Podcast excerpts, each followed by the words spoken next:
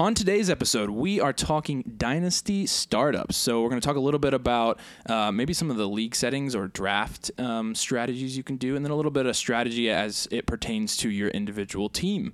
Uh, so, we're talking about startup leagues today. I'm Avery Huffman. I'm here with Nathan Schmidt Yo. and Simon Denny. Hey guys, welcome back. Welcome to Dynasty Domain.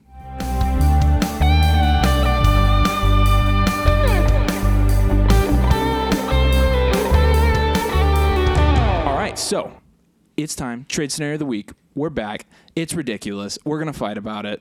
We had some pretty crazy trade offers We don't this ever week. fight. No. Well, No. no, This week was not toxic at all. no, it definitely wasn't. And we're gonna get into all that, but we're gonna start with this trade scenario that kind of just kicked things off. It kind of uh, divided the group a little bit as much as much as you can. All right, Nathan, go ahead. All right. Well, this trade had to do with me and Simon specifically. This is our um, our league, our 18 that we've been talking about for a bit. And I've uh, just a little background on my team. I'm a little bit stacked at wide receiver to say the least. Currently, my my top receivers are AJ Brown, uh, CeeDee Lamb, Justin Jefferson, Deebo Samuel, and Elijah Moore. I can't say that with a straight face Rip. because it's ridiculous. Um, but basically, I've got a little wiggle room when it comes to getting some uh, stronger assets at other positions where I'm weaker, like running back, tight end, um, and and quarterback, you're really weak everywhere else. uh, no, Your I'm team not. sucks, bro. I literally have Ekeler and Aaron Jones and Elijah Mitchell. Yeah, that's so All bad. right, we don't need to go to your whole Dalton roster. Schultz and Mike Dalton Schultz and Mike Gesicki. Dalton okay. shirt. yeah, no, I just like hating on I have a pants. Dalton shirt. Um, okay, so Simon's Simon's offer to me, which uh, was very interesting, was Darnell Mooney and Josh Palmer. Uh, note that Josh Palmer was one of our buys. Yeah. So uh, actually, actually first not that podcast. valuable. right? yet, not that valuable. And then he also was offering me the 2022 102. Um, and in return, I would be sending him CeeDee Lamb and my 2022 205. Um, and yeah, I declined this trade. so Oh, I tried for CeeDee Lamb straight up. let's too. let let's let's get a little bit more of an unbiased opinion before we hear Simon say that I'm an idiot. Let's hear from Avery here and see what he thinks I should have gotten or should not have gotten. If this was fair, unfair. What do you what do you think, Avery? So let's get one thing straight. Yeah, I know we have Josh Palmer as a buy, but he's actually he's not worth a ton yet. Oh no, no, no, no. He's worth a third, Um, maybe. we're also a little bit higher on Mooney than most. Also true. I, I'm not as high as you two are. No. So So you Which is funny because you were higher got- on them earlier than we were. yes, because Yeah, you, you were. guys thought Mooney was some irrelevant guy, and I was like, no, I like him a lot. And then all of a sudden, you guys kind of leapfrogged over me. And so I'm, I was in this So, trade. I was kind of Basically, you're just of- saying that uh, you were cool before we were. Oh yeah, I always Okay, have I been. see. Yeah. I see. So I'm just thinking through this. Um, I mean, at the 102, uh, with your roster makeup, you're probably drafting Breece Hall if he doesn't go one overall. So it's essentially, if, you, if you're assuming that you're drafting Breece Hall there, then it would be Breece Hall and Josh Palmer and Darnell Mooney for CeeDee Lamb in a second. I don't think that's enough for CeeDee Lamb. I obviously think CeeDee Lamb's a but. Well, obviously Nathan doesn't either. I know you don't have a camera, but Simon is very surprised I'm saying that. I mean, CeeDee Lamb, you got to understand, these dynasty wide receivers who are that young and that talented are. I mean, it's really hard to put a price on them. Like, it is really hard value wise to match them in, in order to acquire them in a trade. So I'm thinking, like, Josh Palmer, like, yeah, lots of potential, potentially a good situation. Hasn't really done a lot yet. Mooney, he had a good year this year. Um, will he will he continue that? I don't know. And then and then Breece Hall, and obviously, and Breece Hall is going to be a rookie, so it's also you, You, know never know. Yeah. yeah, you, there's risk. Right. There's risk pretty much involved with each of those. I would say Darnell Mooney is the safest asset there, and if Darnell Mooney is the safest asset in a trade where you're trying to acquire CeeDee Lamb, Oh, Darnell Mooney is the safest asset being sent. Uh, CD. That's what. No, yeah, that's what I okay. mean. Out of the three of those, out of Yeah. out of Breece Hall and Darnell Mooney and Josh Palmer, Darnell Mooney is probably the safest. And Darnell Mooney, like relatively speaking, is not necessarily a super safe investment right now. Like he, I think he's good. I would, I would personally trade for him. I like him.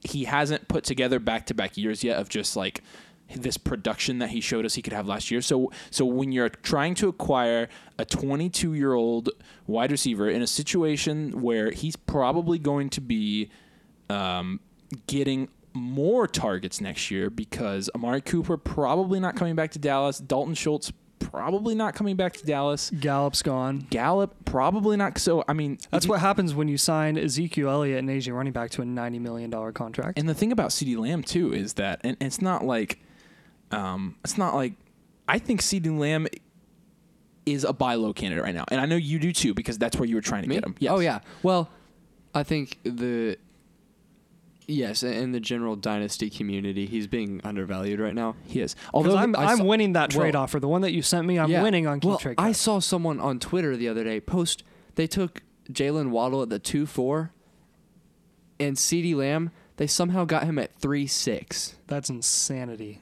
yeah, that's T nuts. Tee Higgins in our mock drafts No. is going at the three. he's he's being he's being under I think he's being undervalued and while his production like as far as his spot in PPR leagues last few years hasn't been like off the charts I still think that he's he's like I, I still think it's really hard to put a price on him. So I think in order for Nathan to be able to part with CeeDee Lamb, I think he's just got to receive a couple safer assets.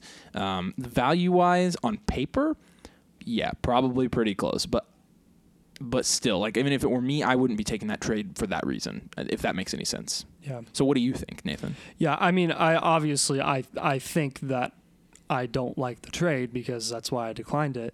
And again, I'm I love my wide receivers, and if I do Yeah. trade them, I want to get good assets for them. But I also recognize that if I'm going to get multiple players in return for that one player, they're going to be not as good. So the idea is I would be creating depth at either a different position, making a one for one move um, with like a running back that's valued around the same as CD, like a Joe Mixon type thing. Um, but CeeDee Lamb, uh, for me, I, I just didn't want to take Josh Palmer, who really, even though he's a buy for me, is not a safe depth option. Mooney, as much as I like Mooney, is not a safe depth option. There's a lot of question marks there. Um, I'm I'm looking more for uh, a type of offer where I'm getting a more guaranteed wide receiver two sort of range, like a like an area where like a Michael Pittman. Sure. This and is this funny. kind of leads into the second trade that we were going to eventually talk about. Wait, but hang on. Can I just Yeah, go ahead. Avery, Avery? Do you remember when we did our rankings for wide receivers? Yeah. And Nathan had Darnell Mooney as his wide receiver twelve in Dynasty. Yes. You did that do was that, right? that was out of the blue. Did I? yeah. Yeah, I was stunned. I think I would have. was a long time I, ago. I'm not even close to Yeah. that. I don't know. That So was, it and that is was a just while kinda ago funny. too. That was a while ago. Yeah, I, I mean, I think, and I think he was hotter then. Like, I think he's lost some value in the in the Right. last month or two. Uh, but Man, yeah, I don't do even remember, remember that. that. That is kind of funny. How do you remember that? Yeah, I did. I had him as my, I had him as my 12th. Simon's keeping the because I receipts. saved it. That was a that was like in season when Mooney was at his hottest. Yeah, he'd gotten like 16 He targets two it. games in a row or Yeah, something it- crazy. actually, I think it was Yeah. when we were watching him play uh, We the were. Steelers. Yeah. Yeah, the Oh, Bears we were did that, playing, so- and Mooney was playing fairly well. Yeah. Uh, that was the Vikings game, wasn't it? Where he had he had his knee down in the end zone and they didn't call it a Yeah. touchdown. I think they were Oh, playing the Vikings. I lost. That was when I they- lost a game because of that. That was when they won. Well, no, they lost, but Justin Fields threw that touchdown at the very end, and got And- me it got me yeah, points. yep. That was fun.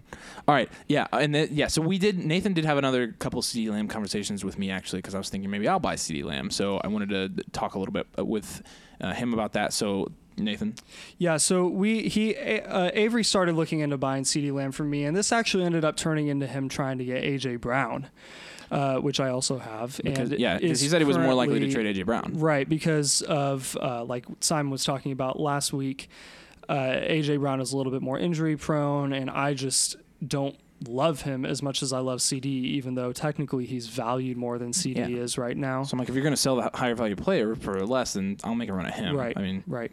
And the the type of the the type of value that I was looking for in AJ Brown is kind of similar to what I was looking for in CeeDee Lamb, and that is more involving Michael Pittman.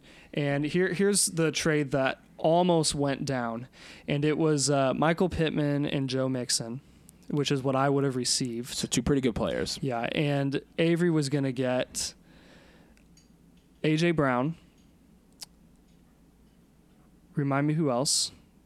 Uh, depends on which offer you're talking about. You're you're gonna get AJ Brown. Oh yeah, AJ Brown, Michael Thomas, and Nyheim Hines. So Nyheim Hines being kind of a compensatory just Yeah, that filler was in it. for losing Joe Mixon, and then I'm also giving up Michael Thomas, who obviously had Simon's got to look. multiple incredible. So again, Wait, it's Michael Avery. Michael Pittman, Joe Mixon for AJ Brown, Michael Thomas, and Nyheim Hines. Go ahead. Did you turn this down, Avery? Yes, I actually I never offered it, and and I'll tell He you had why. a really hard time accepting I'll- it and I'll- sat on I'll- it. He pulled a me. I'll tell you why. And we're not we're not done yet. I'm still sitting on it technically. I told him I was going to sit on it for a while. I have asked quite a few people um, outside of you guys because I kind of want to get out of our social circle a little bit and ask some other people that know things about dynasty Ooh, football. Yeah. networking. And ev- every single one of them said that they would take the Mix and Pittman side.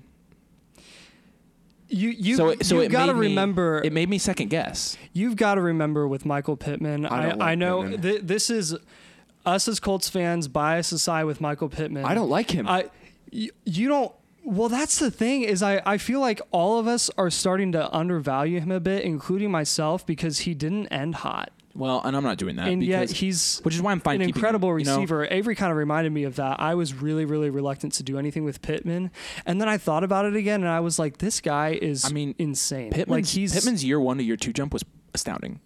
incredible." So if he improves even And he's still some 24 this years year, old. like if he improves some in his year three jump, which typically wide receivers do improve If some. he improves some, he in- is in he is a to top three. twelve receiver if he improves some. He's got a lot of potential.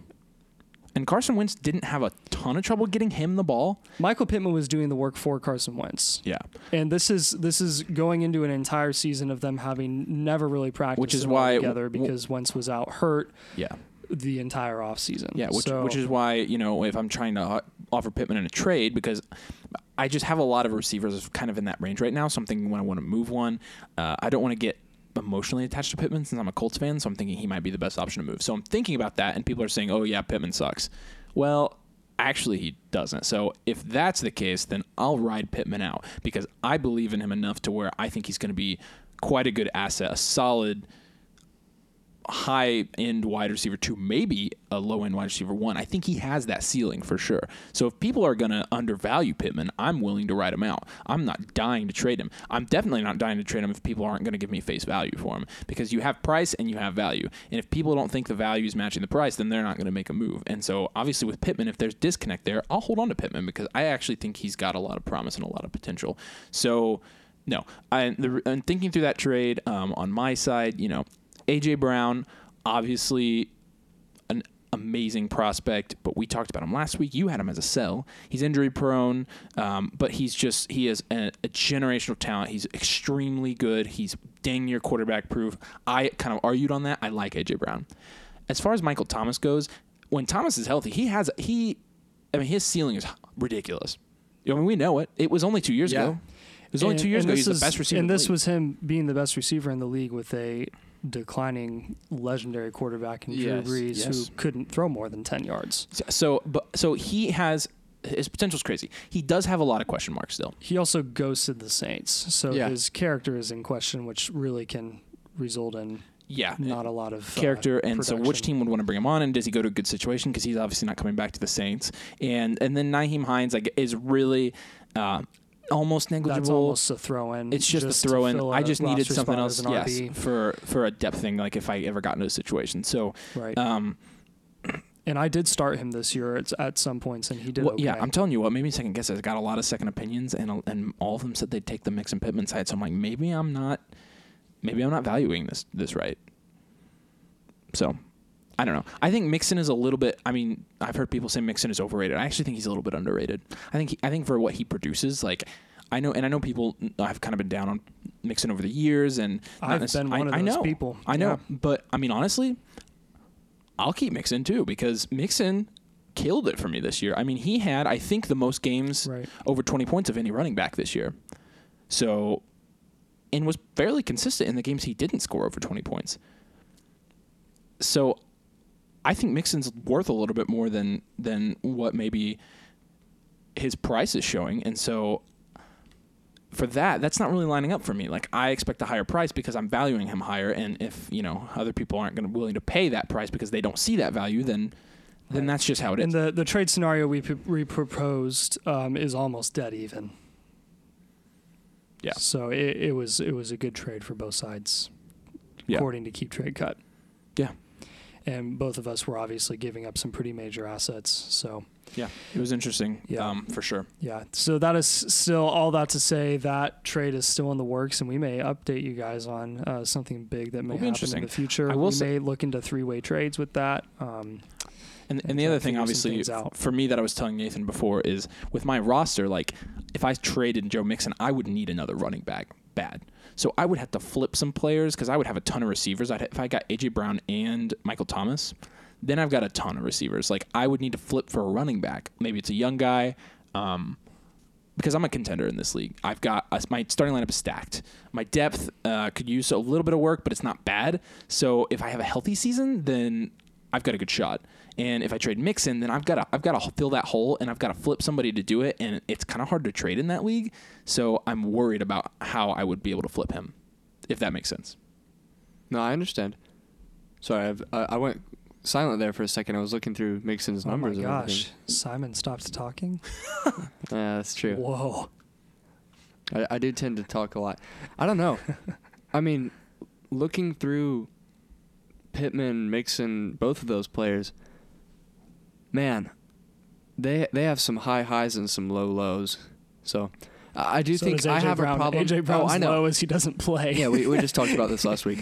I feel like personally as a as a dynasty player and as a fantasy football player myself, I need to get better at embracing those fluctuations in, in scoring. Because because most dynasty Right. players have those. The- Yeah. every Not- player has fluctuations. The- Yes. The, greatest of all time have fluctuations. Not everyone Even is Derrick Davante Henry. Adams. Yeah. Eh, Exactly. The consistent Right. players are, you know, typically those are the veterans. Those are the guys who they've they know their rules so well and they know themselves so well that they have just Right. found where every week they're consistently giving you and you know what they're going to give you and and at that point that's where they're consistent. So Yeah, with the young at that guys, you point, have to kind of embrace the inconsistency with the young guys. Right, but also once those players are that consistent again, they're at that age where they are at the peak of their prime and you know in a year or two they're on the downslope and then they're going to be n- negligible in value.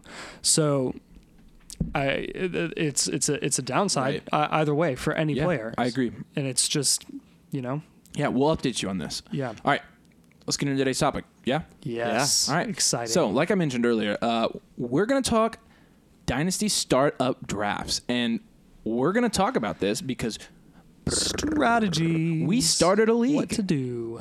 we started a league. We Yes, started we our did. own league. Yeah, a dynasty domain league. So actually, the podcast officially has its first dynasty league. And let me just tell you, we're we're actually still in the process of drafting as we're recording this, uh, but we're late enough now to where we can we're going to be able to kind of look at our strategies and, and examine them.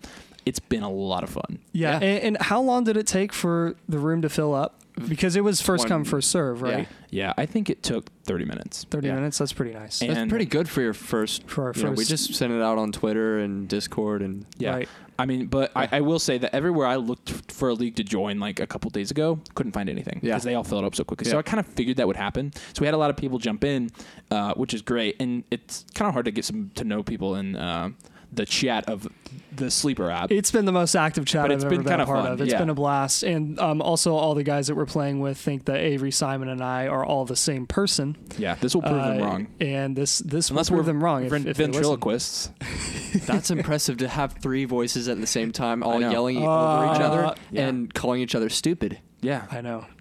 it, it would be impressive. Yeah, but you guys it- are It's because we have the same profile picture. But anyways, um, that- that- I did have that first, by the way. Dynasty domain unity. Yeah, Yeah. It was It's our logo. At least we're at least we're Yeah, you know you're in our domain. we're on board with the, yeah. Exactly. You deal with it. Yeah.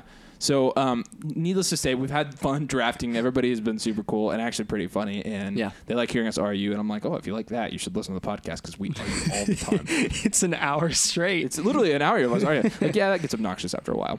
But uh, s- seems like we're in a, a good league with really good active players. So we're really ex- excited to tell you how this startup draft has gone down so far. Oh, can I say one thing? Go ahead. Uh, Josh Allen went one-one. Oh, I know. I have I have no problem with Yeah. that. Actually, just I, I thought I had the one I'll one, take- yeah. and I almost considered taking Josh Allen. That Oh, that who? literally that has nothing to do with who is the better Yeah. Quarterback I would've in taken the Josh game in Oh, fantasy football. better. In fantasy football, I have no problem He's, ta- he's taking not Josh better. Allen. What? Well, We're- can we please do it. an No. episode eventually on Josh Allen versus Patrick Mahomes? Oh, maybe gosh. That just- sounds. It's so cringy. Yeah, yeah, maybe. Wh- Why would we even need We'll to do talk that? about we, it we know off, uh, Pat's off the better camera, quarterback. off mic. No, Yeah. Yeah. Okay. So let's let, let's just dive into some of the different strategies that we noticed and, and that we saw. Um, uh, I guess startup wise, uh, for those of you listening to this podcast, I don't think we need to explain really in detail, like how how dynasty works or you wouldn't really be listening to this so you, you guys you guys have an idea uh, uh, of what we're talking about when we're talking about some of the different strategies that people have. But to kind of give you a, a, a layout of how we started this basically we're doing a we're doing a startup draft right now um, that is before the rookie draft. And you as a as a pick in this startup draft, you can you can draft a picker, and that's or, or you can you can hey, draft. that's a, that's a good me. term. You can draft a kicker. I know it actually is because the kicker represents a pick, A pick. picker. Yeah. Yeah, a lot And- of people do this. Yeah. Yeah, so i- it's a pretty common uh, way of doing a startup league in Dynasty. So basically, if you draft the first kicker, you get the 101. If you draft the second kicker, you draft the 102 in the rookie draft, and so on and so forth. So that's how we were doing it. And uh, just to give you an idea of when those first like first round picks were going, it was in the fifth round, Yeah. which is we're gonna- pretty wild. and we're the gonna get into that. The 101 win at the 3 6. Which is that's pretty normal. That's oh my my bad, the three six. You're right. that's pretty normal. But yeah, we'll talk about it. We'll talk yeah, about it. yeah. Um, so we're, what we're think what we're gonna do. So yeah, obviously now you know how we're drafting. You know the strategy. It's a 12 team league, which, like I said on this podcast, typically talking about 12 team leagues. We got 12 people here. Um, lots of different strategies by some of these guys um, in the draft. So we're gonna talk about a couple of them, but we're gonna start. Um, with just a couple of overview notes that um, I thought were interesting here. The first one was that Josh Allen went number one. Um, and then it was Patrick Mahomes, and then Nathan, you took Jonathan Taylor at number three. So obviously, some people are interchanging those guys, um, one, two, and three. I think, I think it's hard to go wrong with one of them. Um, I think in a superflex league, you probably lean quarterback there. Um, so that's kind of what happened. But Jonathan Taylor has so much upside and so much production, and he's so special. Like, and obviously we love him because Right. I, I couldn't not take him. Yeah, so that's a good pick. Um, and then, yeah, uh, the picks are interesting, but I, we'll actually get into those because one of our draft strategies um, revolved around those. Um, yeah, so let's start with you, Nathan. So I kind of want to just walk through your draft pick by pick for the first, you know, ten or twelve rounds, just so we can see how the how the meat of your team has has shaped out Okay. and what your draft strategy was like. Okay. So let's talk about what we just kind of mentioned. Your first pick was Jonathan Taylor. So what are you thinking there? Um, I, I'm thinking Jonathan Taylor is generational talent, and everyone's seen it. Uh, the whole country knows his name now, and he got snubbed MVP and Offensive Player of the Year. No disrespect to Cooper Kupp, but oh boy, uh, Jonathan Taylor is is a cheat code of a running back in Dynasty. Um, after Josh Allen and Patrick Mahomes, he's he's a must take. I, he's going 101 in startups all over the place. Um, I'm I'm even taking him over Justin Herbert just because that's what I decided to do because I think there's even a massive drop in fantasy production from Justin Herbert to Mahomes now, and. I'm not going to take the second tier. I'm going to take the first tier running back instead. So that that was pretty self-explanatory, pretty easy for me. Um, second round, I'm going Deebo Samuel. Uh, really nothing tough there. And then it gets a little uh, wild in round three. And I decided to trade back because uh, this is around the time where guys like Ekeler are going, uh, your developmental guys that are promising, but you don't really know, guys like Akers. Um, and then you've got your lower tier quarterbacks, Russ, Stafford going. So I, I wanted to trade back to see uh, some later assets that I could get to get some eventual depth. So I uh, traded back, and the guy in my place took Jalen Hurts, um, which I did not think was a very great pick. Round four, um, I'm going Hockenson. Uh, Diggs again, I trade back, um, and I get Elijah Moore and the 104 in that round for trading back one spot. Um, It's a crime. that is a crime. Uh, the next two rounds in the six and seven, I take Derek Carr and Carson Wentz as my core quarterbacks, um, which is which is okay. I love Derek Carr. Wentz is a massive question mark, but I'm I'm fine with that in a 12 team league. Uh, then I go Claypool. Aaron Jones somehow fl- slips to the nine three. Uh, no one really wanted to take him, so I just I just had to take him. Uh, then I go Beckham, and then I go Pollard in the 11th, and then I take the uh, 205, 206, something like that, and later in the 11th as a result of me trading back along with Gabriel Davis in round 11. So I got three three guys in round 11 and three guys in round five uh, because of my trade back moves that I did. Uh, so I, I was pretty happy with all of that. So looking at Nathan's roster, um, out of the three of us, he's probably the closest to a contender I think you're going to get this year, and we're going to get into that. But Nathan probably had the most traditional draft strategy um, out of the three of us because he went very traditional. he didn't trade back a whole lot, um, which he decided to keep a lot of his picks. He traded back a couple times, which you know, in a, in a draft like this, if you can trade your your picks, a lot of people like to trade up a lot or trade back a lot. He kind of found a middle of the road. traded back. I think just Um, twice. He traded, or really, he, he he aired more on the side of not trading back at all. So he ended up uh, with you know uh, Wentz and Carr uh, in his starting lineup as his quarterbacks, which um, those are he he kind of punted the quarterback position until more the uh, sixth round and the seventh round, and picked those. Um, Middle of the road quarterbacks because he got some, wanted to get some top talent elsewhere. So he's got the top running back, uh, Deebo Samuel, uh, and then Aaron Jones also at running back. Well, yeah, and I think it's funny there that you went the top running back, comma Deebo Samuel, because Well- Deebo Samuel's a great running back. well, I obviously meant Jonathan. Taylor. Yeah, I know. Yeah. I know what you Yeah. Yeah, and the receivers: uh, Deebo Samuel, Elijah Moore, Claypool. Um, Elijah Moore and Claypool, obviously, you know those guys got to develop a little bit. Claypool's got to bounce back. Elijah Moore is young, uh, but there's a lot of potential there. Uh, his tight end Hockenson, which obviously is like going to be an elite level tight end for a while, and he's got Schultz in there as well. oh yeah, I didn't even note that I got Dalton Schultz. I, yeah, yeah. which will be interesting to see where he goes. And then um, and then Odell. Beckham, and then some other guys like Melvin Gordon, Tyler Boyd that you could probably throw in that starting lineup as well. It's probably the closest to a contender we're going to get uh, out of the three of us. Um, so I'm going to kind of move on to my strategy and uh, how I drafted, and then after we're done, you know, going through our teams, we're going to kind of talk about some of the other teams, and then um, some of the strategy we used and what what we liked about them, what hasn't worked. Um, so my draft was pretty interesting. So I ended up at the 106, um, which I feel like you know in my startups I feel like I'm always drafting the 106 right now, which is kind of annoying because I want to mix it up. Uh, but by the time it had gotten to me, and this is kind of an interesting spot to choose because the first four picks in uh, in startup leagues are right now typically Josh Allen, Patrick Mahomes, Jonathan Taylor, and Justin Herbert in some order, right? Unless somebody's super high on a prospect. But then when you get to that fifth spot, um, that's a wild card because if you're looking at ADP, that's usually Kyler Murray, usually. Uh, and then after that, it's typically Lamar Jackson, and then you have the top tier receivers. So uh, the guy at five, Jay Wooten, um, he took Ja'Marr Chase. I I couldn't believe that. You had to be rejoicing, right? That you got I- I Justin don't hate it. Jefferson. I don't know. I was thinking about taking Chase. Really? I was kind of split on it, so it kind of made my decision Wow. for me. See, I I think between the three of us, we're. I mean, I guess cool Joe. So I know. I mean, Yeah. Joe Burrow. That's just Exactly. that's the thing. Uh, J- Justin Jefferson, I think, is the better receiver. Ooh. Well, here's the thing with Really? Justin Jefferson. He's It's doing it with Kirk Cousins. I, I don't. I don't know. I- Thielen is 31 years old, so it's Justin Jefferson and then who? Ja'Marr Chase. It's Ja'Marr Chase and then Higgins and then Boyd. And by the way, oh by the way, Mixon makes a lot of catches too because poor Burrow gets pressured. Actually, The Mixon, heck? Mixon doesn't make a Mixon's ton of not catches. a PPR. catches. I, yeah. Does he not? No. No. Um.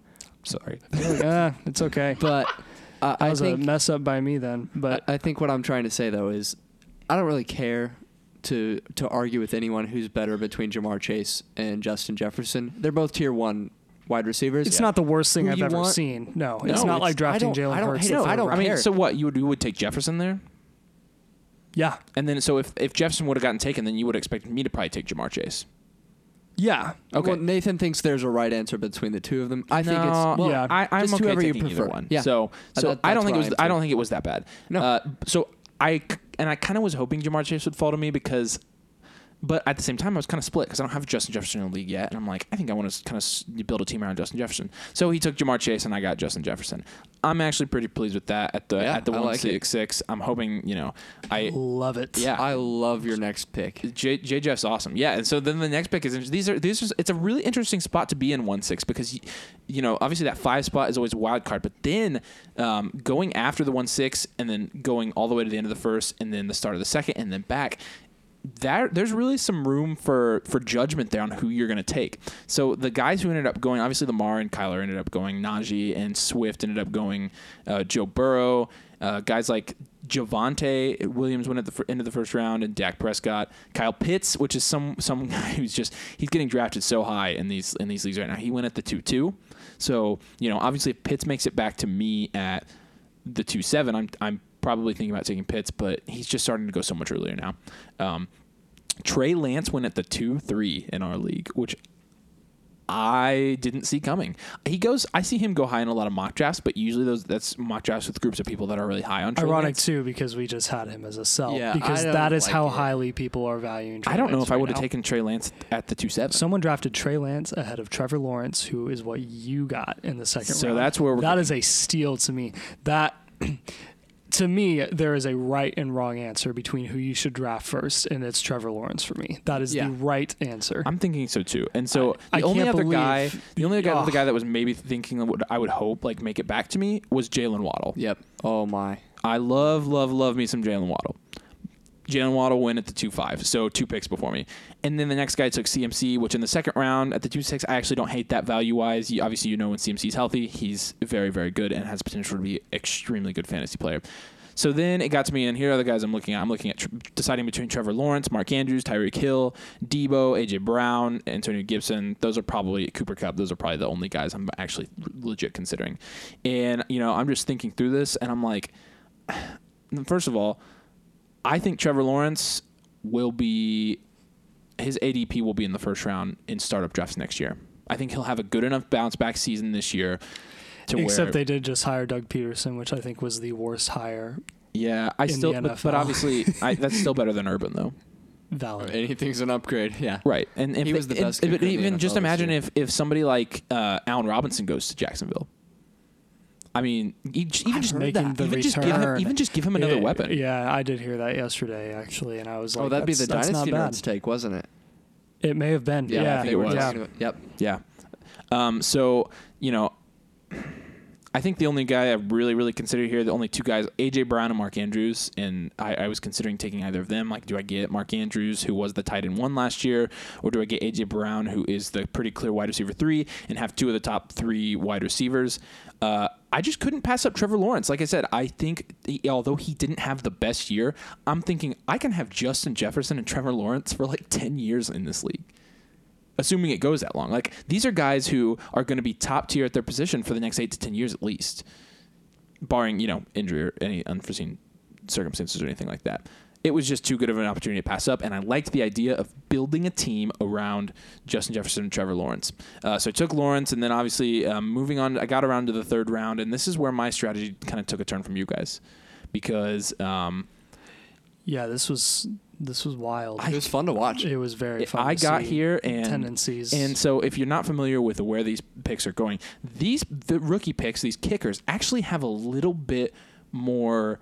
Um, they they have a little bit more value because there's flexibility involved. Because you're not picking the actual prospect, you're picking a pick, and so you can draft the pick, and then you still have the flexibility to pick whatever player you want come rookie draft. Some leagues actually are drafting the rookies uh, before they get put on their teams. So this allows for a little bit more flexibility. So I took the one one here for this year. Obviously a weaker draft class, but um, I I decided you know what I've got two young guys. The one one is here, and it's going usually at the turn of the second, like into the third, and so it got to me, and I'm like I don't really think I can pass this up. Uh, made a trade out of the fourth and got um, a fifth, and then I think a tenth. So uh, I traded out of the fourth and didn't make a fourth round pick. And then I got to the one I traded for, which was the five five, uh, and I had five five and five six because the guy I traded I had back to back picks, and no other rookie picks had gone in two two rounds, two full rounds. No, I so you have Elijah Moore was taken before the one two. Diggs, Josh Jacobs was taken before the one two. Oh my. Kamara, I would go Elijah Moore before the one two. you did go. Elijah. It was you that you picked. Yeah, So I that's I, so- that's me and my biased opinion on So, Elijah and so Moore. I, though. I- when I went through and looked at the values for who was available, the one two and the one three were way more valuable than anybody left. Because after this, it was Devonta Smith, David Montgomery, Chris Godwin, DJ Moore, uh, some free agents with some potential, and some young guys. So back to back, I took the 102 and the 103. So my first five picks were Justin Jefferson and Trevor Lawrence, two two developmental guys, and then the first three picks, I got the first three picks in this year's draft, and I got two of the the, the two and the three in the fifth round. I was shocked they made it to me. I literally could not believe it, and um, I I, I don't know. What do you guys think about? What do you guys think about where I got these? Picks? I mean, people were saying that you were doing it too early. Uh, Simon being one of them. What? You you thought he took the one one too early Yeah, uh, I mean, because taking a one-one over. I mean, you look at the guys there. Russell Wilson was. I mean, they're, you were in a super flex format. right. Take Russell Wilson, J.K. J.K. Dobbins. I don't know. No. I, I understand it comes with a lot of value. In my head, though, there's the do I want the one-one, or do I want someone who's already proven themselves? And and I I really think it's down. It comes down to how you want to play. I don't think it was wrong. I would not have. However, if it would have gotten to me at the three, eleven, which is where I was, I think I would have. so who would you have taken there? I I think I would have taken Russ. anyone that went around there. I mean, so would so have gone Russ. so yeah. I looking. I mean, on keep trade cut, the 101 has a lot more value than Russ. So if I'm The 10 trading the, 101, then I can get Russ oh plus. The 101 every single year always is insane value at the closer you get to the draft. well, it's not worth as much like in season and stuff. right, the but- price goes up so yeah, much. I, I don't think again I don't think you were wrong in doing this. I do find it I just found it interesting the way it went out though because no one even had draft picks on their mind and even when they took the even when you took the 101 there wasn't a draft pick rush. People didn't buy No. them or anything so you just kept taking them and everyone was like oh crap. So I took the 104 and there was still silence for almost an entire snake back around. Until someone other than you and me actually took a first round draft I pick. could have taken the 105. Yeah. I could have taken him. I took Amon-Ra St. Yeah. and Brown. And that's that's to- where I to think mix it up. That's where I think you got it right. If you're going to take the 101 so early, then I would argue that you should do what you did and take a lot more first round picks so that the value so that you own all the value and then people are going to underpay or people are going to overpay. They're going to give you a player that's worth way more than a first round pick, but I've seen this so many times going into the draft uh, like in during the rookie draft, people get so excited about players and they're like, I need this pick, I need this pick, I need this pick.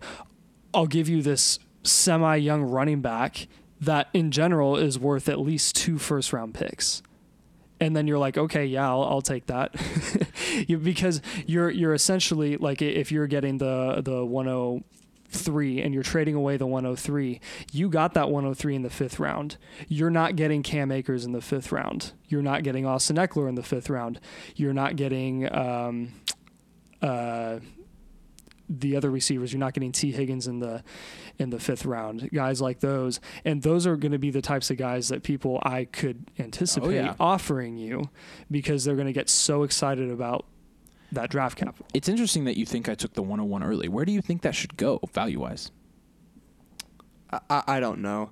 In my mind, Because I've lo- I've watched a ton Right, of mock you- drafts. I did watch a ton and they went more than- early. than and and they again, I all think- I've never seen it fall that far. Yeah, but I think a lot of I think a lot of the value in a in a draft with draft picks like this also has to do with the tendencies of the people that you're playing with or or that you're drafting with. Well, yeah, absolutely. So if no one's going for a little while then kind of just wait. And if you're me, I don't love 2022, so I hardly took any. I just took two draft picks. okay. Here's the thing. But let me let me just speak into that real quick. Nathan is bullish on how much he dislikes Yeah. 2020. But I did he take I did take the 104. You Yeah, did, I don't think there's no talent. That's our- that's a lie. in our There's- discussions- there is not no He, talent. he wants nothing to do with any It's not his prospect from favorite. 2020. I want.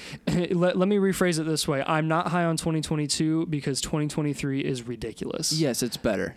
I will that- do everything within my power to get 23. No, I and I'm not super high in 2022 either.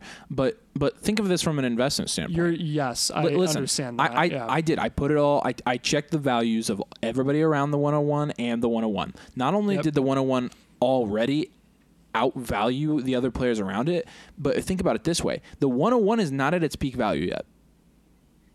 It's going to appreciate right. as the closer we get to the draft. The players who are not playing are not going to appreciate.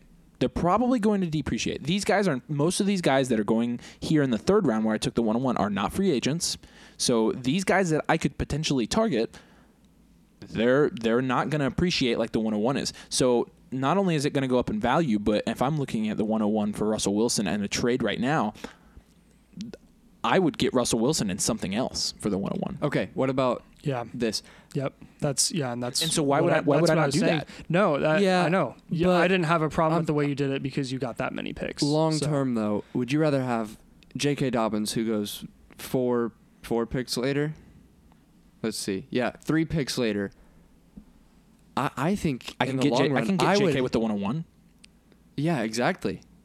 So so So that's I- what I, I might just do. right J.K. yeah and, Dobbins and there. that's that's the thing with these picks is it, it's funny because the second a pick becomes a player they don't become worth as much because a pick is technically you're you're free to get whoever you want it almost is like a collection of the value of multiple players Yeah, that are going in the rookie draft because those are who you can choose and that makes for some people like the freedom capital. of choosing in America, and it, that's that's why their value is so insane. So again, like I, I liked what you said about getting Russ and someone else because Russ went right after you took the 101. You can get Russ and someone else with the 101. Yeah. So I'm not drafting based on okay, what's this player going to do for my team this year? I'm drafting based on who has the most value, and how can I use this to build my roster? Because Yeah. because because believe it or not, like if I'm drafting the 102 through the 103, I have all three of the first picks. I'm not building my roster right now. I like the way you went about it. You have a lot. You were picking even later. We we'd texted on a group chat and whatever, and um, you were picking a lot of players just based on all right. I can turn and trade this person later when they do this or when they do that, and and I liked it. You did a lot of things just not even worrying about the player as an individual or the pick. It's like well. I'll just see how it turns out. I think I can flip this person for more value later. Yeah, so we're gonna and we're gonna talk about this strategy too that that I kind of used in this. Um, obviously, you can really screw this up if you don't make the right moves with some of these players. Oh, it could be so, bad. So, so I'm obviously I'm trusting my ability to be able to move some of these pieces around to construct a team that's going to be good in this league for a long time. That being said, you know that's not going to come right away. But if it, if it, if I do it right, it will pay huge dividends. So it will be interesting to see. Obviously, with that being said, since I took uh, the first three picks in the first five rounds, uh, the rest of my team is more um, more or less uh, Depth, develop, developmental developmental. depth. Yeah. Um, so um, running backs like Miles Sanders is probably my running back one right now. So do I draft Breece Hall or do I trade like a top three pick for a running back? Because I can do that. Yeah, you can. Uh, and then Rhamondre Stevenson. I got Amon-Ra St. Brown, like I mentioned. I got Brandon liked Aiyuk in the eighth round. I, I got Brandon. I, I'm that actually also thrilled a with snag. that. That. was nice. I'm thrilled I got that. That was very nice. Uh, and Pat Freiermuth, I also got in the eighth round. So I ended up getting a good starting tight end. And then um, some free agent guys that I like, like Michael Gallup and Allen Robinson, who I think from a value perspective are going to go up here in a couple months. Yes, they will. And then I'll be able to flip them. I don't probably need both of those players. So I don't. I we'll see what I do with that. I, I couldn't snag a QB for a while. I ended up with Davis Mills, so uh, he might be a guy I flip. He might be a guy I write out, and he's got a lot of potential. He's obviously young. Um, and then depth guys like Robert Woods, Van Jefferson, uh, Khalil Herbert, Corey Davis, Tyler Higbee, um, and then also two seconds. So I've got five picks in this year's draft.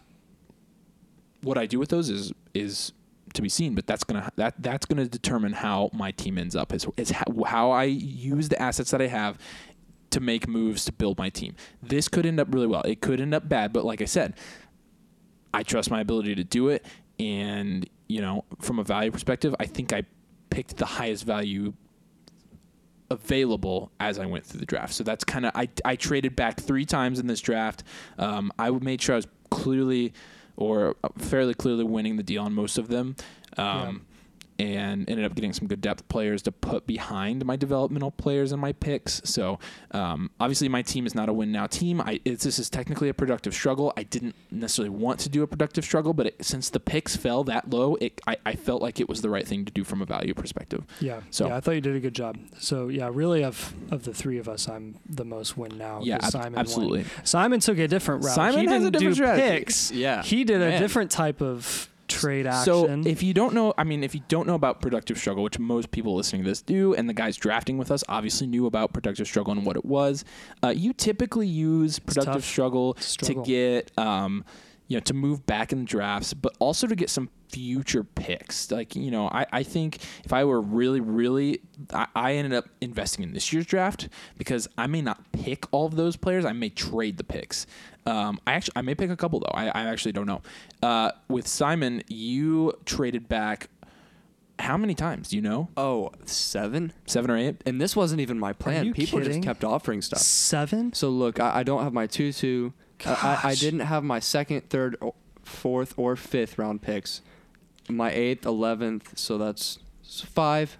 And then I had some picks that I traded into the, uh, around other places that I traded So, away so, to. so what ended up happening? I don't know if you know if you hear the common theme here. You've picked up that we all three of us ended up with a like the picks we got for for trading back. They were all like in between rounds ten and fourteen. So we ended up having between the three of us depth, depth. a ton of picks in those three rounds, and those are the depth rounds. And so I think you kind of saw that strategy with all of us. Like, okay, so we're gonna move Right. back. We're gonna get some depth Yeah, players, right, which in a twelve team league is really yeah, important. And, the the guys started the guys in our league started noticing that. One of them said in the chat they were like. Uh, They ransacked. round- they ransacked 11 through 14. And like we the- did. The, domain boys. I didn't even realize it until he said it. Yeah. yeah. Yeah.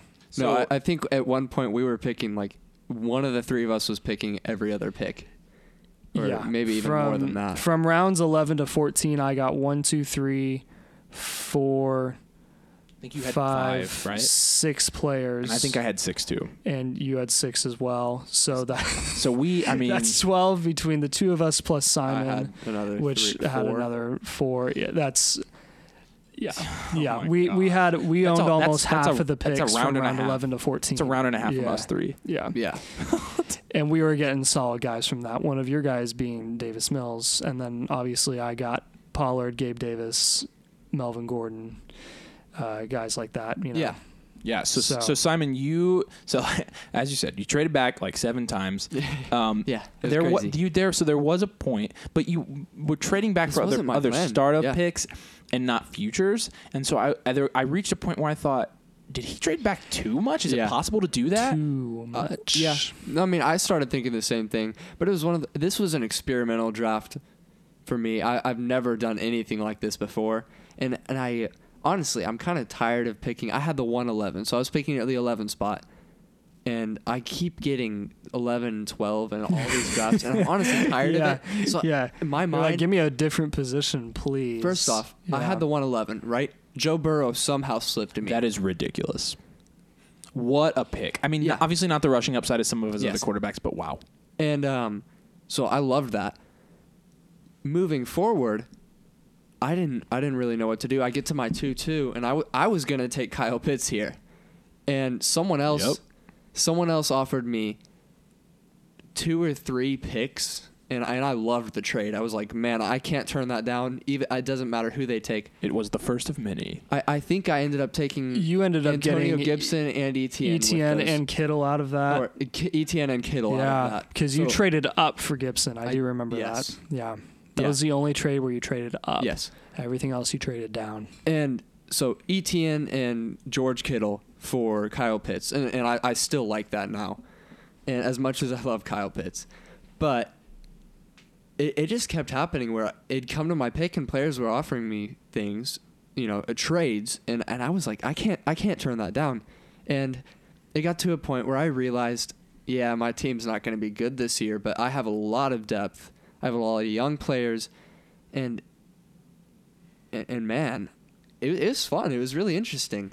Yeah, and, depth in a 12 team league with um, with rosters of our size is incredibly vital. I you can have so many good players that and, and have a top heavy team and then those guys start going down in the middle of the season. Uh, case in point, CMC, and your entire season is screwed. Yes. And for Oh, oh boy. there there's pros and cons to doing what we did versus what other guys are doing in our league, but I'll tell you what, you can't go wrong with trading down and getting twice the amount of players. Oh, you can go wrong. You- you can you can go wrong if you pick wrong, um, and you can go wrong if that player ends up like going to jail for the rest of their life or something. Yeah. Henry Ruggs. I just But uh, I, ETN and Kittle for Kyle Pitts, uh, I don't think I would ever make that trade. Like if it was a ETN and Kittle for Kyle Pitts, but also when it comes to depth and startup, I, I don't think that was a bad move really at all. A lot of people might differ. I like that one. I mean, in, if you type ETN and Kittle for Pitts in a trade calculator, you're winning that by You're a winning fair by a amount. lot. Yeah. and and honestly, I love Kyle Pitts, and that was something that, ooh, I hated to see him get taken there. But you know, it kind of started this, and and I'm gonna have fun with this roster, and that's the thing about startups is you don't always have to go into a startup thinking I'm gonna be a productive struggle and win in three years, or I'm gonna win right now. For this draft, for me, I just kind of I wanted to have fun with it. So now I have a roster where I felt like as as I went further and deeper and later into the draft, I felt like I was picking players based on, hmm, this guy could be interesting. Let's let's just I'll take him. Why not? Right, and, I- I you have spent a, lot you of spent a lot of that on picks actually as as it went on. You added a lot of seconds. I- Because I, think I- you a realize couple late the star power at the top wasn't necessarily like overly present. So you, why not take the picks? I think I have like the 108, 9, and 11, yeah, and then I have two or three early seconds. yeah. And and I have a lot of players like I have Jerry. Jeudy, I have Rashod Bateman, I have ETN, I have Rondale Moore, Cole got Kmet. Winston so a lot late. of players, a lot of players that I feel like, depending on how they play this year, you know, they could really just skyrocket in value, and all of a sudden my team could be very good. But even if it's not, I'm gonna have fun with it. And interesting strategy. I'm not sure if I'll do it again, but it, it just goes to show you gotta you just gotta pivot when you're when you're in a startup draft and so you can listen to guides and read this or watch this youtube video on here's how you startup draft but it really just comes down to your own ability to pivot on the spot Yeah, yeah, that's that's a great point. And again, like I, I will say, like kind of Avery said, I think you did go a little too far far with trading back so Yeah, I think so. Which is, you, you know, I again, this is just trying stuff out for fun. But again, that is such a vital aspect to dynasty that I think a lot of people miss is they become so set on players and so set on a plan going into things you know like oh let me take all these notes and oh this person and then this person and blah blah blah just take what the board gives you like uh, the the one league where i have six top receivers oh my that that kind of just happened for me i the first four i had the uh you were on the book the- I, I was on the Yep. book end, and I was like, okay, uh, J. Jeff made it to me. I'm taking Justin Jefferson. Um, on the way back around, okay, I'll take CeeDee Lamb. Uh, Tyreek Hill's still here. I'll take Tyreek. I don't know um, how. AJ Brown's still here. I'll take AJ Brown. And I had no quarterbacks. I had no running backs, and it ended up doing me okay because I You made ended the up playoffs. I, I made the playoffs and um, and I competed. Your team wasn't I bad. can, yeah, I also lost against you because I didn't start Zach Wilson on accident, but You- it was that was that I would have lost in that the was Andy. championship. Sorry, not to you. Yeah, to Andy. Um, but I would have ended up losing in the championship anyway, so it was okay. But uh, that that's just that I think is kind of forgotten. Everyone's like, oh. I've got to fill. I, I've got to even out the players that I'm drafting. No, do I, not do I've got to get a running back because I don't have a running back yet. No. I've got to get a receiver because I don't have a receiver. Don't. Oh no, Justin Herbert, Josh Allen, and Mahomes are gone. I've got to take Lamar Jackson next or Kyler Murray. No. No, just just take wait. the best player available Take the best player Take available. the best value available. You hear that all the time in the NFL draft, right? Where there's a team that doesn't Right. necessarily have a specific need. So unless you have a really dire need, I think now in that, NFL that the NFL will is just say is a yes, little bit it's, it's different, though. I know because you can um, sign a free agent. Right, but also it, it O linemen Yes. and D linemen and different things like that. If you need an O lineman and need to protect your franchise quarterback, you need to do that. Yeah, yeah. Draft Penei Sewell. But my point is, you hear all the time, take the best player available, take because they have the best value, and and in a dynasty fantasy football aspect, it doesn't really matter. No one else is gonna see. Uh, you took a running back here. You reached for this running back so that you could get a running back. Yeah, what what happens when you need to when you need to trade them? You could take Right. someone outside of a running back and that's a better player and trade them into that Trade them same running back for a get a little bit more. back in the middle Just of the like season, what right. Avery was doing, we were Right. talking about earlier with the 101. Just because you need this position does not mean you have to take that. You could take the player that's better and more valuable instead of reaching and then trade them back for that same player. I got Yeah. no I got no running backs. I, I literally had no running backs. Yep. But I know if I want to get a running back, I can get a You better running back than what I could have. Snap of a finger Yes. because Yep. yeah, It was I, I just I just knew I had to be patient and play the long game. And Simon, you did that to an extent. And the team you ended up with, like honestly, I don't hate it. No, no, it's, It's not it- no, it's not bad. no. And and so the what my quarterbacks did you end up with? well Joe What- Cool. You, Uh, oh, Joe cool Burrow, Joe and Mac, Mac Jones, and, and Jameis Jameis Winston. Winston, just as a that's, throw in it. That's great. Yeah. Yeah. So yeah, no, I think those are solid quarterbacks. So like the first thing I think when I look at your roster is okay, you don't have a ton of like right now fantasy stars. No, but no, I don't but have any great you're, receivers. You're right. The the second thing I think of is guys like ETN and Jeudy and Bateman and even Rondale Moore and Yeah. Kmet. You have a lot of guys that You have if they if promise. they Yeah. grow in value, you could be looking real good Yep. real Even soon. as even as far down as uh, snagging, I thought Rager and Marlon Mack were some nice snags that you got Oh, yeah. way Curtis late Samuel. in round 17 and 18. even Curtis Jameis Winston, even Jameis Winston, I even like. Jameis, yeah, Yeah. famous Jameis. and obviously, so uh, because Rondale Moore, and then you got Mike Williams. because you traded back Yeah. so much, you ended up with a very deep team. So what you could do now with this strategy is you could use some of those depth players that some of these other players are going to be missing. Pair and we're 'em gonna- up and we're going to to get get it. a top and, guy. and you can get a top guy. Like, Yes. and, and if people are desperate, like um, some of these other guys, I mean, might be, then you can use that to your They're gonna advantage. be So, and then on the other end, we had somebody in our league who only traded up. Who was it? I don't remember. Uh, the Kriegs. It was yeah, the, the Kriegs. Kriegs. All right, so looking at the Kriegs roster, he's got Jackson, Lamar Jackson, uh, CMC, Joe Mixon, DK, Stefon, uh, Terry McLaurin, Darren Waller, Leonard Fournette, uh, Russell Wilson, and Chuba Hubbard and or Darrel Williams rounding up that start lineup. So obviously his whole starting lineup is bonkers until you get to the last flex spot, and it's like, okay, who do you start there? Chuba. Not to mention, yeah, and not to mention, he has three players on his bench, and he has no picks. Right. So he traded up. He what he is, he has no depth. He has he has zero. He has the best starting lineup. He has no depth. But again, that's who who knows? He could end up winning the championship Which because he, he traded might. a couple of assets to get some Which this is a good because- strategy too. Yeah. because it, un- It unless be- you have a lot of risky. injuries, unless you have a lot of risky, injuries, risky. but he could easily win the league because his starting lineup is so ridiculous. Yeah. Star power wins some years. I mean, this that's what a lot of people have been saying recently in, in Dynasty. You just or in fantasy football in, in general, you got to have those stars to win. I think 2021 was the year where it's wow, the the depth wins because there were so many injuries and so many players out from COVID. COVID, yeah, that if you had the card. depth and if, if you just had those extra players to throw in when you hear on Sunday morning that oh this player's out with COVID, you just got to be able to throw someone in. So, I mean, eh, at, at some point you got to make a move to win. But I I would never shame you for choosing depth. Right. No, I, I, I, I like the Kriegs And he might win along the roster. way. I like his. I, like I said, he could easily, if he, as his team stays healthy, he could kill us. Um, there's a couple guys that kind of had similar strategies to that. Uh, that was the one I just always saw him moving up though. Oh, yeah. and that was like, oh, he's he's Man, got a he lot a of scary had, team. He had quite a few fourth rounders and a couple thirds, and it's like, man.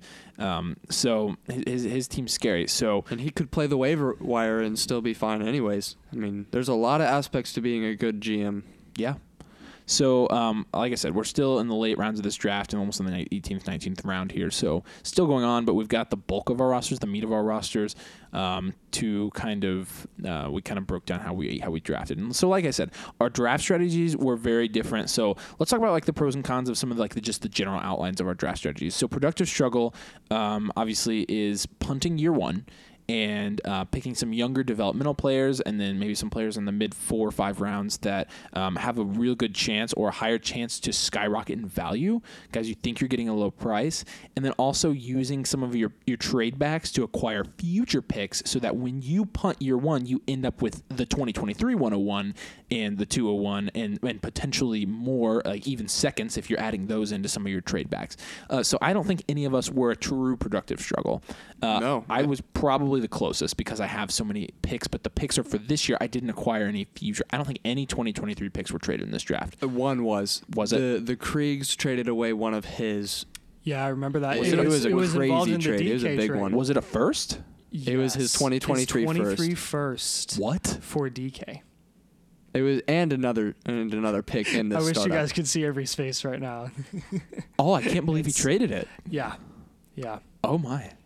I wish you could click on the pick on okay, the board. let's and put see that. Let's trade. put that in the trade calculator. What? What? So it's next year's for 2023 first, right? So Uh, let's say let's say mid first, So yeah, and then who did the guy?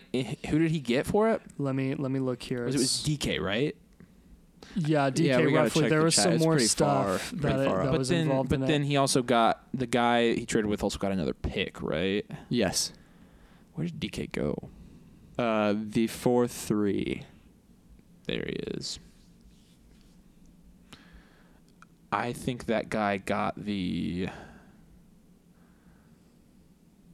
I don't know. I think that I think the guy that got that pick traded it away again, so it, that's why I can't really. find it. Yeah, Or maybe he got maybe he got the eight eight six along with it.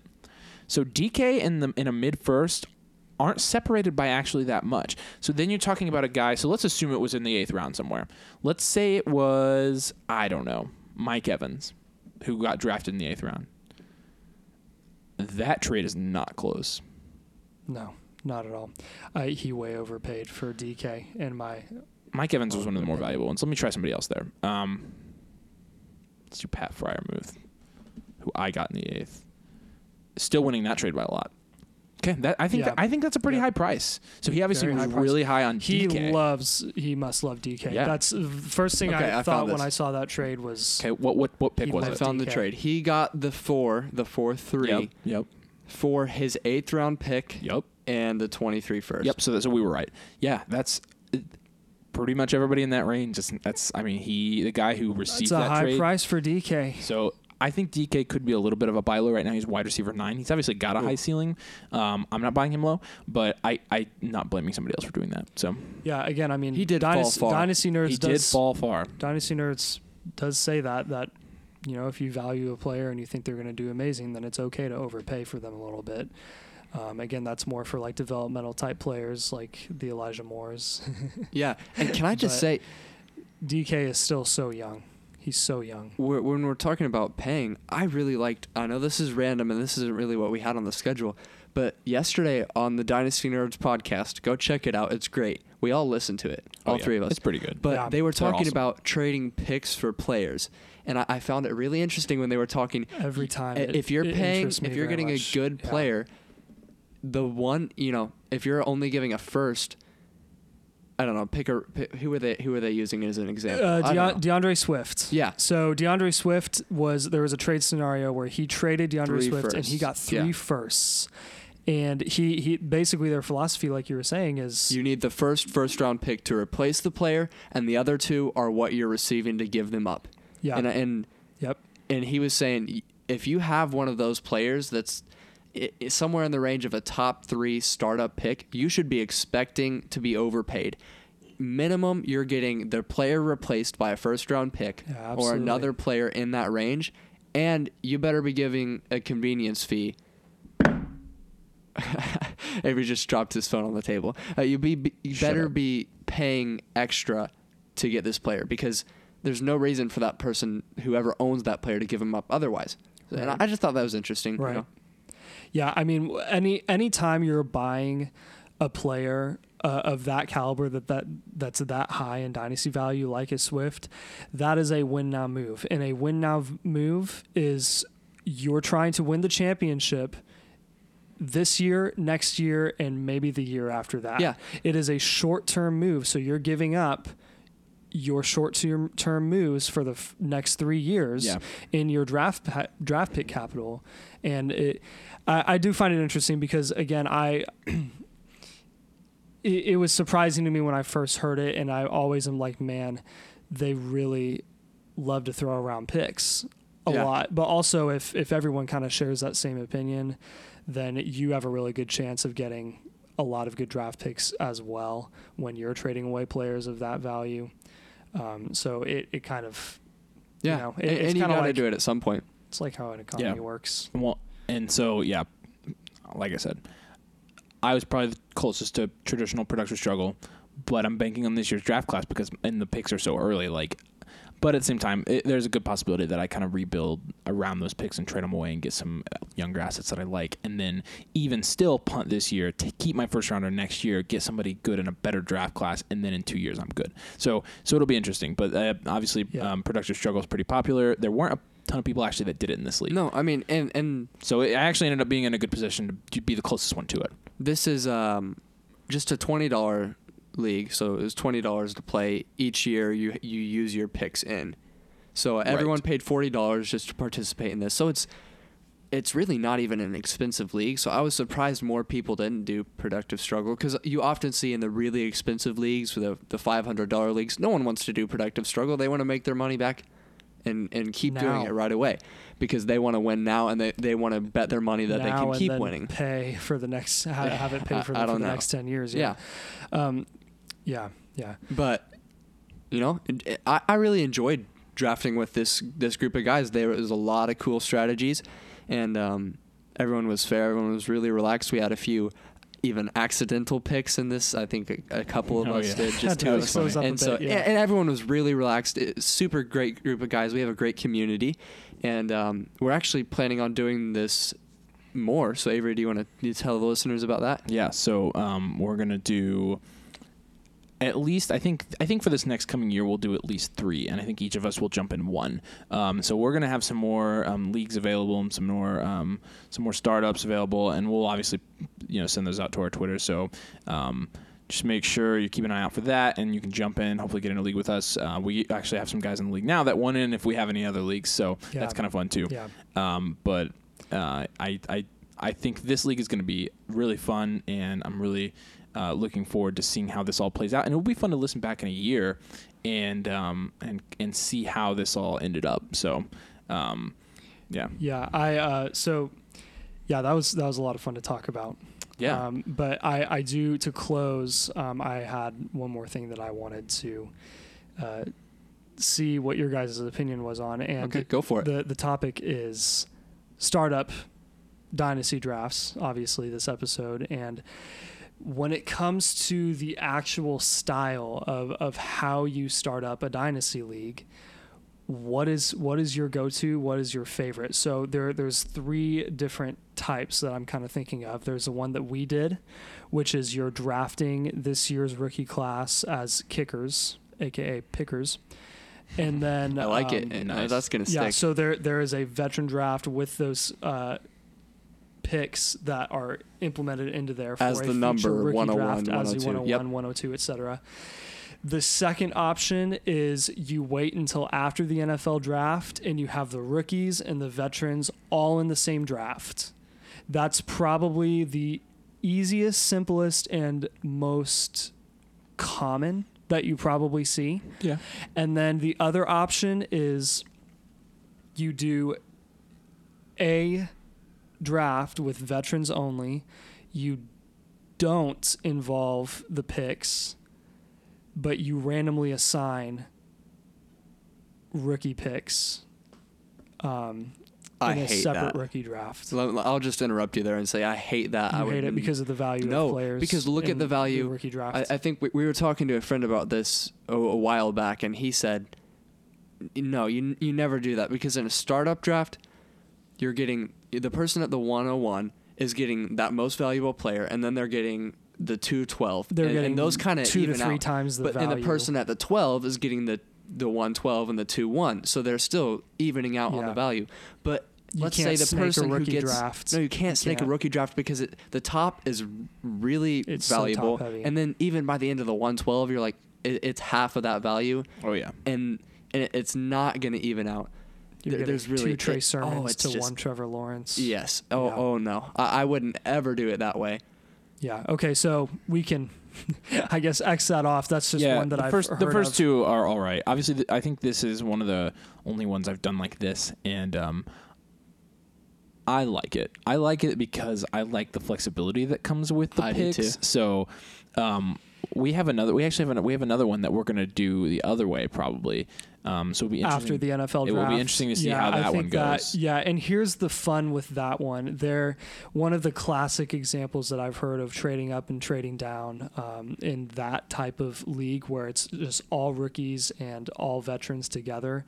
Is uh, one of the major things that happened last year was people were trading up slash trading down to get Jalen Reagor in place of Justin Jefferson because last year they were being or two years ago they were being drafted Did you hear? like, did you hear? Back to back, and people were pretty much divided on Reagor and Jefferson, and that's that's just the type of thing that I love to see because you know if, if last year we had done a draft like that where it was rookies and veterans together, then we would have seen people trading up or trading down to get like the Trey Sermon in place of the Elijah Moore, the Rondale Moore, the uh, Pat Freiermuth, and things like Well, that. so that's just fun to see.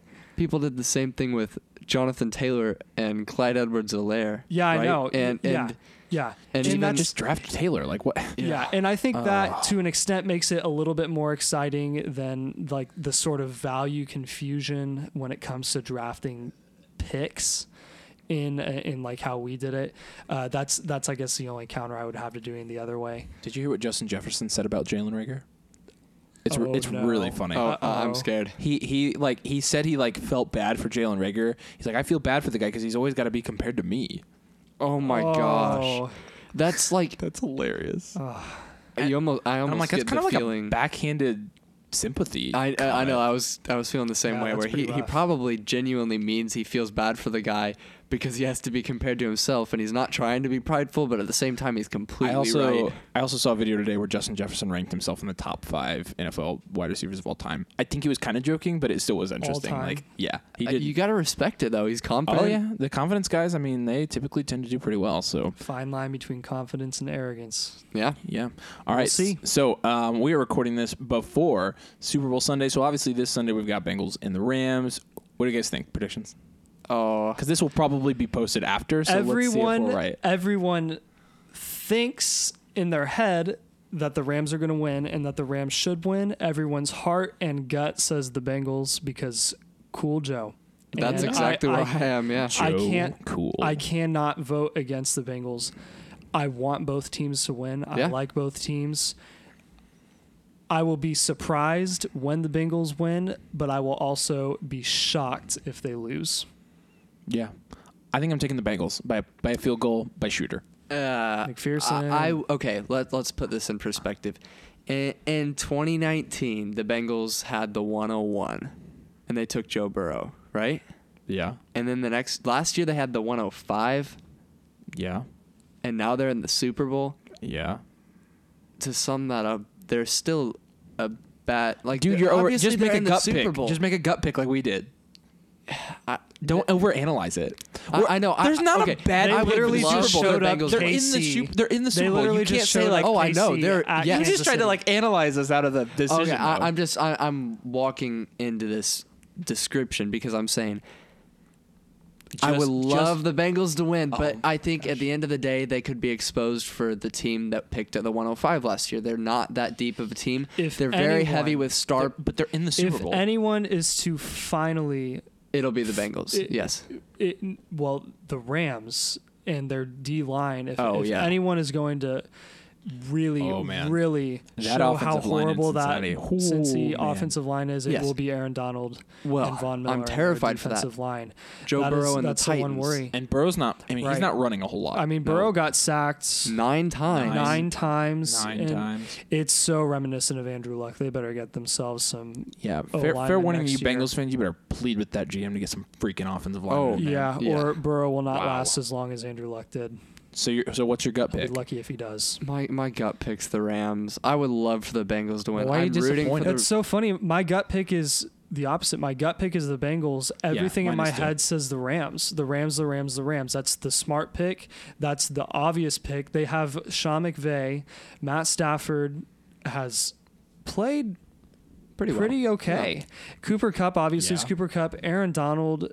They've the got- only they've got person who can show up Jalen Aaron Donald is Aaron Von Miller. Rodgers. Uh, They, they've got Yeah. they've got a complete team. they have a complete team, and again, I every time I've thought the Bengals are going to lose, they've just showed time and time Yep, again. we're, we're, right. we're going to and bore people care. because they'll be listening to this after the Super Bowl and they'll just be like, well, this is Yeah, irrelevant you're because right. they were wrong. Yeah, so we you're need to stop. Yeah. Okay, Super Bowl Sunday's coming up. Next week, we are going to talk about things we learned. We're going to review the whole season. So the whole 2021 2022 NFL season, talk about things we learned from a fantasy uh, dynasty perspective, talk about uh, things we like, things we didn't like. We're going to just kind of wrap up the year with a with a conclusion episode uh, gonna be a before we before we get back to some of the more of our off-season strategy uh, episodes. So, uh, thanks for listening. Thanks for tuning in. We're going to be back next week. Like I said, uh, thanks for tuning in to Dynasty Domain.